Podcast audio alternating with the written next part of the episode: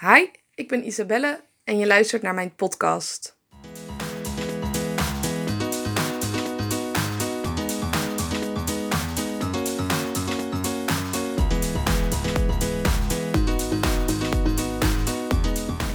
Vroeger had ik de overtuiging over mezelf van ik ben nu eenmaal een uitsteller.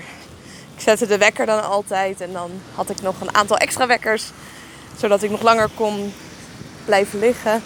En later ontdekte ik de snoesknop. Die drukte ik dan ook wel een aantal keer in. En deadlines stelde ik uit.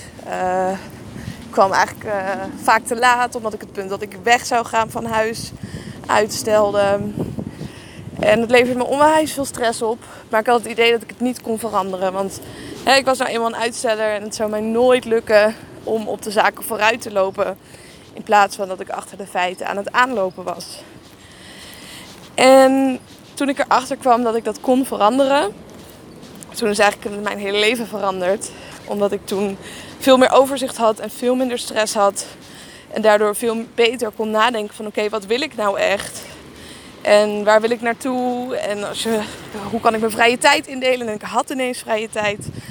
Terwijl ik dat eerst helemaal niet had, omdat ik dingen aan het vooruitschuiven was. En dan kwam er heel veel druk te staan op mijn vrije tijd. En dan moest ik in de weekenden werken en in de avonduren.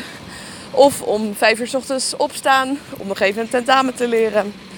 En dat soort dingen heb ik allemaal niet meer.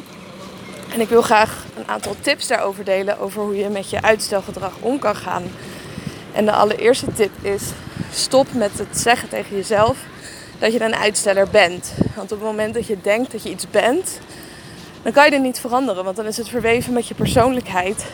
Dus koppel dat los. Zeg tegen jezelf van, hè, ik stel dingen misschien wel uit. Maar dat betekent niet automatisch dat je het bent. Dus dat is de eerste tip. En de tweede tip is, zorg dat je niet te veel keuzes hebt. Want op het moment dat je een keuze hebt, en hè, je, je zelfdiscipline is een beetje laag of je wilskracht is op, dan zal je altijd gaan voor de makkelijkste keuze. En op het moment dat je geen keuze hebt, dan, hè, dan moet je je wel aan je voornemens houden. Dus stel dat je hebt voorgenomen om, uh, om 8 uur op te staan of om 7 uur op te staan.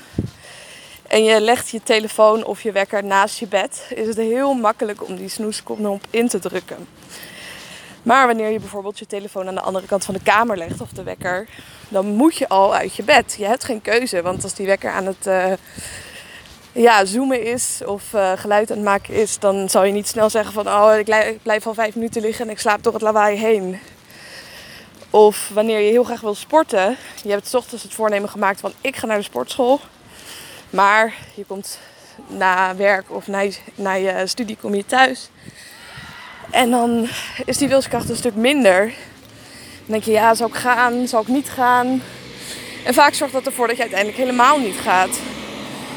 Dus zorg dat je geen keuze hebt. Ga direct uit je school, uit je werk naar de sportschool.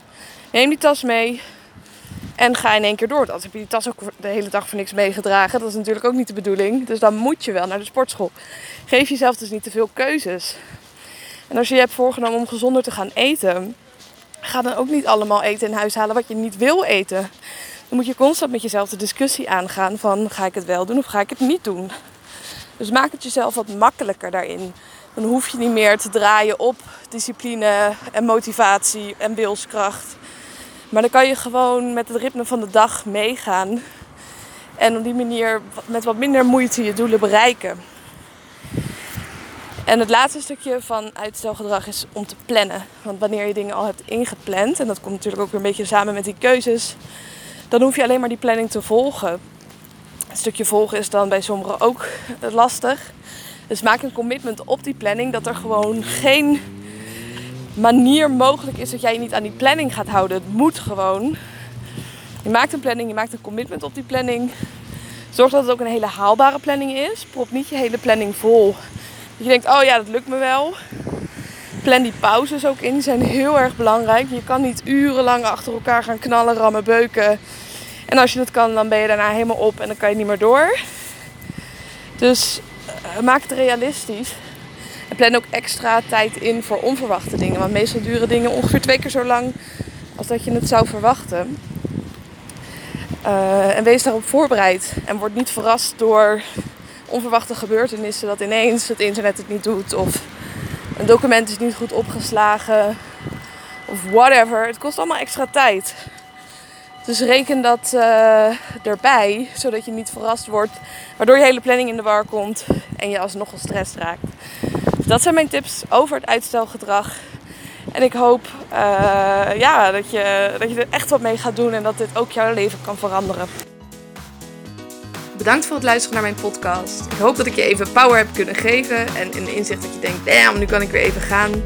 Vergeet me niet te volgen op Instagram, isabellelifts of mijn site even te bezoeken, isabelleveteris.com.